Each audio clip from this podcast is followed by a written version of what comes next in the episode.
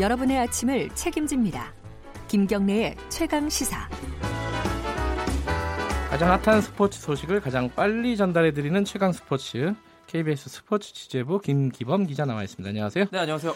프로야구가 네. 오늘 개막한다고요? 시범 경기. 시범 경기. 네, 다음 주에 정규리그 정식으로 개막이고요. 일주일 동안 시범 경기 하는군요. 네. 예. 그 오늘 오후 1시부터 전국의 5개 구장에서 일제히 시범 경기가 개막합니다. 네. 라인업이요. SK 대 기아, 두산 한화, NC 롯데, LG 키움, KT와 삼성입니다. 예. 이렇게 개막을 하게 됩니다. 팀당 8경기씩 치르고요. 다음 주 수요일까지 3월 20일까지 시범 경기를 마치고 네. 그 이틀 더 건너서 3월 23일 날 정식으로 프로야구 페넌트 레이스가 개막을 하는 것이거든요. 음. 야구 팬들은 좋겠어요. 각자 응원하시는 팀들 하나씩 있으실 거예요. 야구는 굉장히 자기 팀이 있지 않습니까? 예. 네. 어떤 종목보다 저도 팬은 아니지만 네. 팀은 있어요. 밝혀주실 수는 없는 거죠. 밝히기가 좀 민망해서. 네, 알겠습니다. 예. 좋은 성적이 안 나는 팀으로 제가 이해하고 있겠습니다. 아, 그건 아니고요. 이게 네. 팬 너무 열심히 안 보는데 아. 팬이라고 하는 게좀 예, 민망해요. 예. 올 시즌부터 좀 챙겨 보시길 예. 올- 이번 시즌에 좀 보려고요. 자, 응원하는 구단들이 있겠지만 예. 이렇게 공통적인 테마는 크게 두 가지입니다. 시범 경기에서 예. 하나는 이제 새로 바뀐 공인구에 적응하는 건데요. 바뀌었어요? 예, 음. 그 공이 바뀌어가지고 이 반발력이 좀 떨어지는 공을 썼습니다. 그러니까 아, 홈런 너무 많이 나온다고 예. 막 예. 타고 투저라는 말 예. 들어보셨잖아요. 너무 타자들이 득세하는 현상이 많아가지고 점수가 뭐 많이 나잖아요. 그 이걸 좀 줄여보려고 반발력이 적은 공을 처음으로 공인구 도입했는데 이로 예. 인해서 홈런이 준다고 예상은 됐는데 실제로 예상과 맞아 떨어질지는 이 아, 시범 경기를 통해서 테스트를 한번 해보는 볼 거군요. 수가 있는 거고요. 예. 실전이니까요.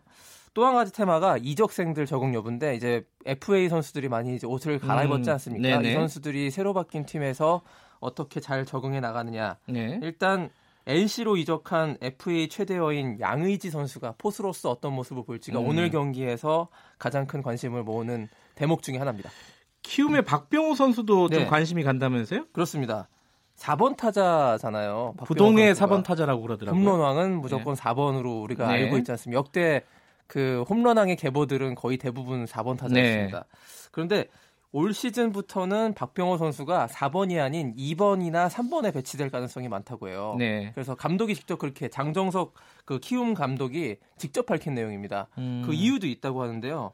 그 강한 타선, 강한 타자를 초반에 배치한다. 이런 전략을 일부러 세우겠다는 뜻이에요. 예. 그러니까 1회에 1, 2, 3번 타자가 범타로 다 끝나면 이제 4번 타자가 그 나올 수 있는 기회는 그렇죠. 2회부터잖아요. 예. 그만큼 그 타석에 들어설 수 있는 기회가 준다고도 볼 수 있거든요. 네. 4번으로 가게 되면 대신에 2번이나 3번을 하면은 1회부터 반드시 이 강타자들이 타석에 올라갈 수 있게 됩니다. 그걸 음. 노리고 박병호 선수를 4번이 아닌 2번 혹은 3번인데 오늘 경기에서 2번 아니면 3번으로 이제 저 등용이 되는 거예요. 초반에 승부를 보는 게 요즘 트렌드인가 보죠. 그렇죠. 예. 그러니까 2번으로 뛰게 된다 이렇게 저 가정을 했을 때는 그 계산을 해보니까 한 시즌 통틀어서 40타석 정도가 증가, 합니다 아하. 이 박병호 선수가 뛰게 될 수 있는 게. 예. 그래서 총 10경기 정도 더 뛰게 되는 효과가 있다고 그렇게 분석이 됐거든요. 강타자를 앞에 배치하면은 예. 투수도 그러면은 좀 라인업이 좀 바뀌지 않나요? 그렇죠. 이 강타자들을 상대하기 위해서 투수들도 초반에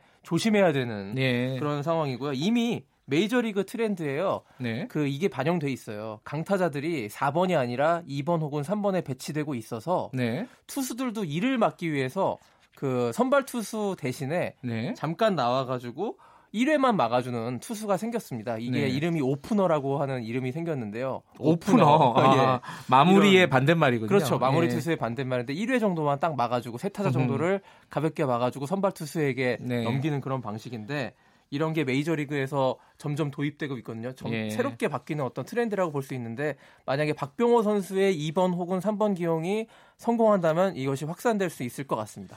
네, 야구 팬들 조금만 기다리시면 되겠습니다. 네.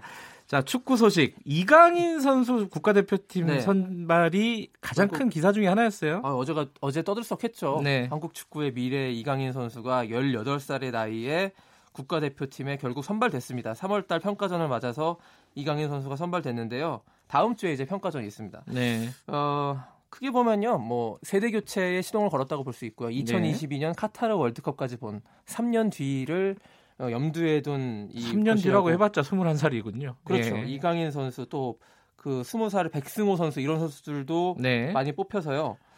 지금 근데 문제는요. 이강인 선수 주가가 너무 치솟아서 걱정인 것이 이 18살이잖아요. 예. 그러니까 성인 대표팀이 지금 뽑혔고 23세 아. 이하 대표팀이 있고요. 예. 20세 이하 대표팀이 있습니다. 여기 다 포함이 되는 거예요. 이강인 선수 나이 연령대가 아니 그러면 이게 원래 소속팀은 언제 뛰어요? 발렌시아에서 뛰어야 하는 그러니까 평소에 뛰고 예. 20세, 23세 성인 대표 이럴 때마다 차출이 돼야 된다는 그러니까요. 얘기인데 이게 어. 현실적으로 어렵거든요. 예. 그리고 일단 당장 20세 이하 대표팀 같은 경우에는 5월에 월드컵이 있고요. 20세 예. 이하 월드컵. 그리고 23세가 이제 올림픽 대표팀인데 내년 도쿄 올림픽이 있고 그다음에 성인 대표팀입니다. 이 셋 다 모두 이강인 선수 개인적으로도 포기할 수 없는 아하. 그런 연령별 예. 대표팀이에요. 그래서 이 이강인 선수를 좀 지혜롭게 활용해야 되지 않냐. 너무 너무 혹사- 혹사시키면 예. 안 된다. 이런 의견이 많습니다. 그런 걱정도 있군요. 네. 자, 여기까지 듣겠습니다. 고맙습니다. 고맙습니다. KBS 스포츠 취재부 김기범 기자였고요. KBS 일라디오 김경래 최강사 1부는 여기까지 듣겠습니다. 잠시 후 2부에서는요. 행정안전부 김부겸 장관 인터뷰 예정돼 있습니다. 김경래 최강 시사 잠시 후에 뉴스 듣고 돌아오겠습니다.